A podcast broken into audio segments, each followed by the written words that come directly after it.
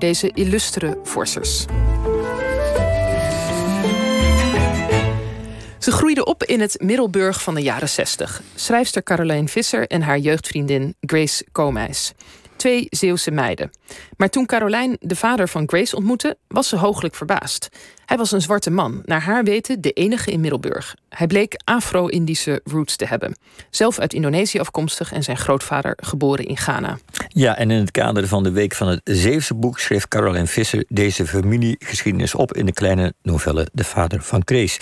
Caroline en Grace zijn hier allebei, althans Caroline zit op afstand vanuit Spanje eh, aan de telefoon en Grace zit hier tegenover ons in de studio. Allebei welkom.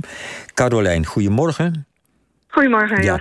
Uh, je hebt veel geschreven over van alles en nog wat, verre landen, migratie. En toen werd je gevraagd eindelijk eens een keer dat boek over Zeeland te schrijven. Uh, uh, waarom, wat, wat, wat maakt dat je gelijk aan dit verhaal moest denken van Grace? Nou, Grace en ik hebben het er al meer dan 15 jaar hebben we het over haar familiegeschiedenis. En die is heel bijzonder. En het is een Zeeuwse geschiedenis. Dus ik dacht, dat is bij uitstek geschikt voor voor dit Zeeuwse geschenk. Ja, nou, helder. Helder antwoord. en Grace, wat vond jij ervan toen Carolijn bij je kwam? Mag ik jouw familiegeschiedenis opschrijven? Ja, dat is natuurlijk ook heel bijzonder. Natuurlijk heel speciaal dat, uh, dat Carolijn dat wil doen. En um, ja, zij heeft, zij heeft natuurlijk heel veel boeken geschreven... en ik was echt vereerd. Ik denk zo, maar dat is leuk. uh, alleen maar vereerd? Geen aarzelingen? Ja, geen aarzelingen? Nee, helemaal niet. Want ik was zelf ook al bezig met onderzoek en, en um, naar het Rijksarchief gegaan, geprobeerd te schrijven, collages gemaakt over de familie. Maar ja, um, het, ik kwam niet verder. Dus het is natuurlijk dan wel heel leuk als iemand dat oppakt en dat uh, de wereld echt in helpt. Ja. Dus, ja. Mooi. En, en Carolijn, uh, laten we even teruggaan naar ja, dat moment van verbazing... waar ik, waar ik net al even naar uh, verwees. Het moment dat jij de, de vader van Grace ontmoette. Uh, kan, kan je daar iets over vertellen? Hoe, hoe was dat voor jou als, als Zeeuws kind? Ja, ik kwam hun, hun, woonkamer voor het eerst binnen... en in een fauteuil zat de vader van Grace. En hij was zwart. En ja, ik was stom verbaasd. Ik dacht, hoe kan dat? En uh, ja, ik durfde dat uh, niet te vragen aan hem. Maar ik heb dat aan mijn moeder gevraagd. En die zei, meneer Komijs komt uit Indonesië. En dat was wel een verklaring. Maar wij zaten, uh, Grace en ik zaten ook bij uh, Molukse kinderen in de klas. En we hadden nog iemand uit Brazilië. En daar leek hij toch helemaal niet op. En uh, uiteindelijk is dat raadsel dus opgelost toen Grace ontdekte dat uh, haar overgrootvader een, uh, in, in Ghana als Afrikaan gerecruiteerd was voor het KNIL, het Nederlandse Indische leger. Ja, en Grace zat een beetje te, te lachen toen Caroline hierover vertelde. Op het moment zelf, had jij door dat zij zo verrast was? Of heeft, zij heel, heeft ze dat goed weten te verbergen en later ja. bij haar moeder nagevraagd? Dat heb ik dus nooit geweten eigenlijk. Dat ze, dat, dat ze heel erg verbaasd was en misschien ook wel een beetje bang.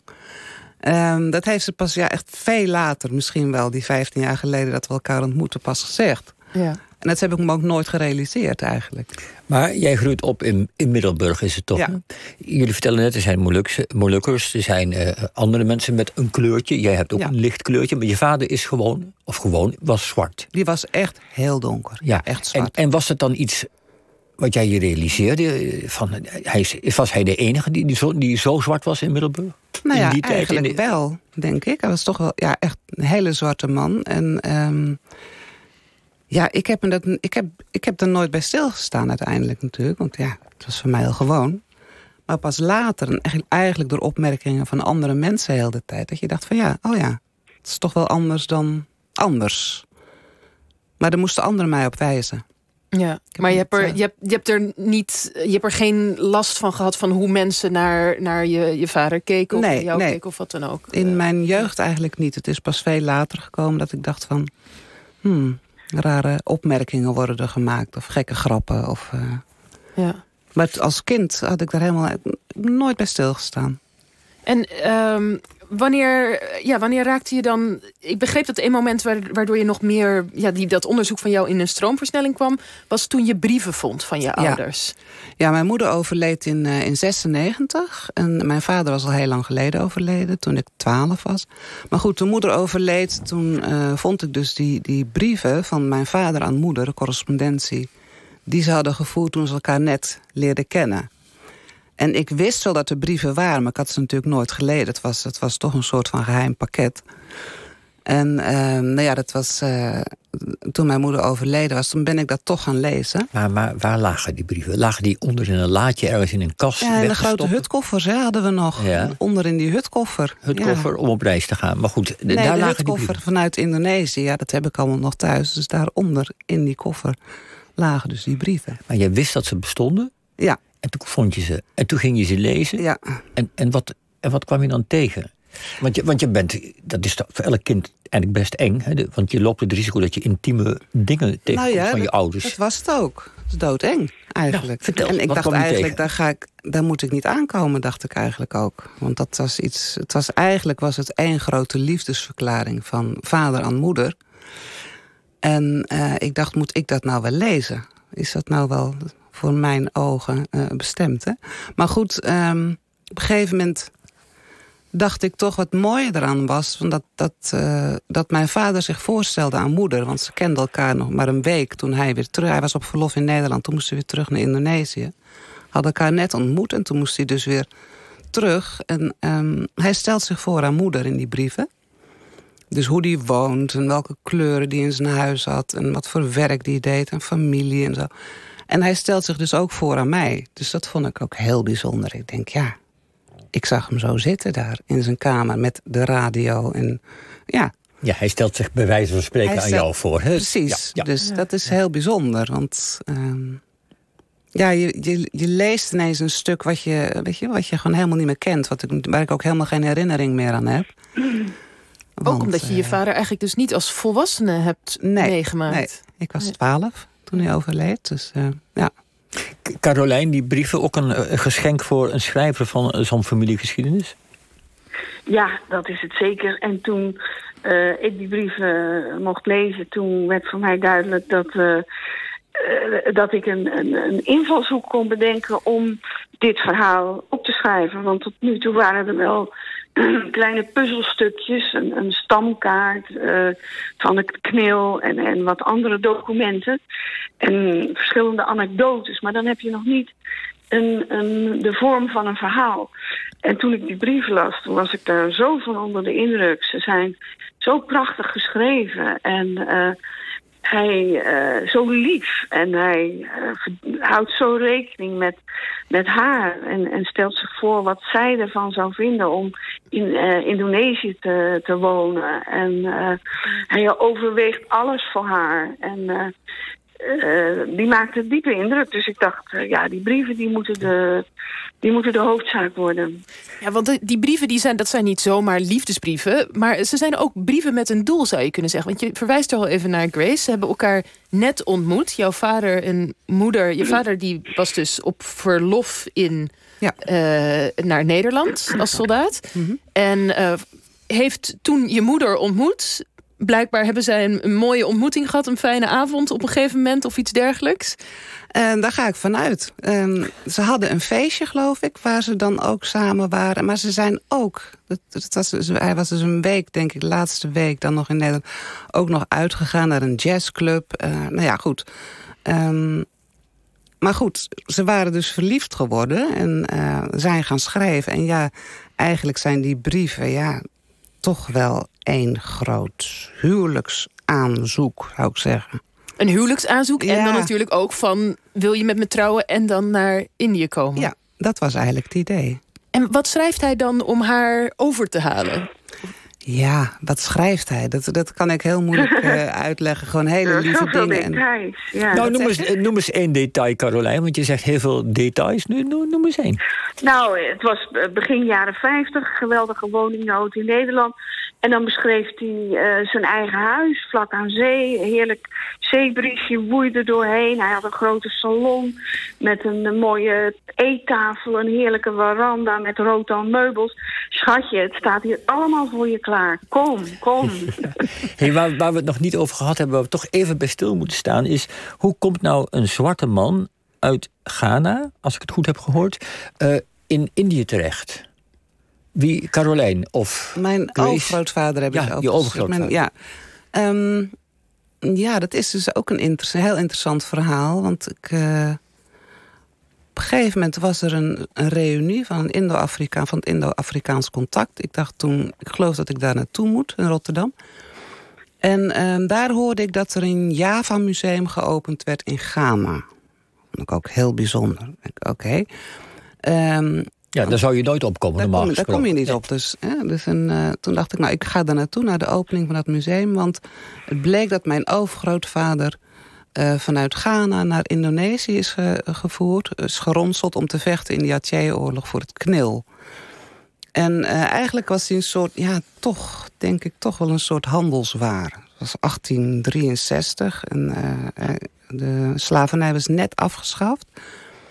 Maar ja, het is toch een soort van sterke jonge mannen... die werden uh, bij elkaar gezocht om uh, te vechten in, uh, in Indonesië.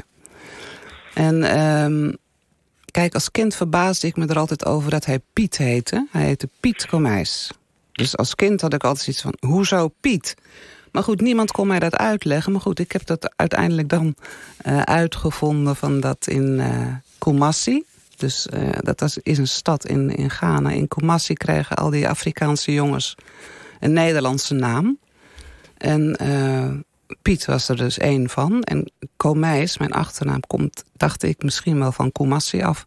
Dat weet, je, dat weet ik ook niet zeker. Maar omdat ik in het Rijksarchief in Den Haag heel veel namen ben tegengekomen... die daarop lijken, op Kumasi. Dus ja. Komasje, Komasia, nou ja... Nu, nu, vertelde je net over het Java-museum in Hartje, Hartje Ghana. Uh, kon je daar uren in ronddolen of wat was het eigenlijk? Ja, dat is ook een heel bijzonder verhaal. Dus we gingen voor de opening van dat museumpje.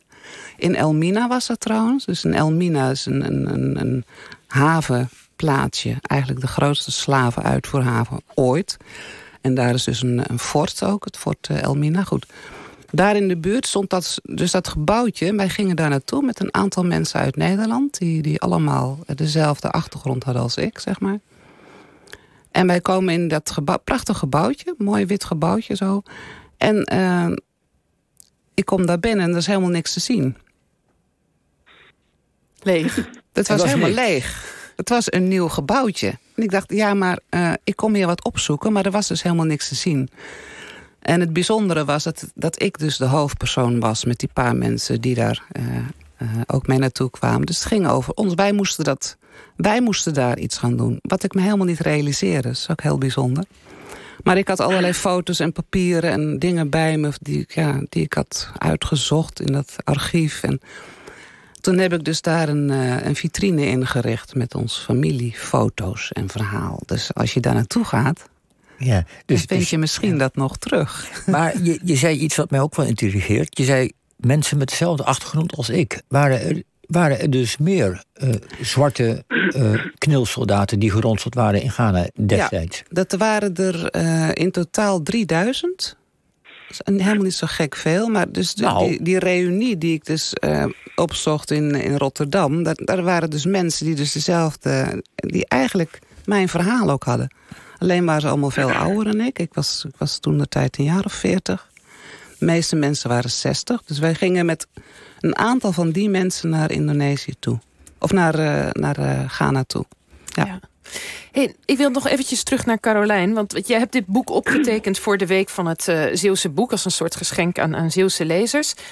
Toch zou je kunnen denken van... ja, hoe Zeeuws is dit verhaal? Of, waarom wilde je dit verhaal vertellen aan de Zeeuwen? Nou, het verhaal begint en eindigt in, in Middelburg.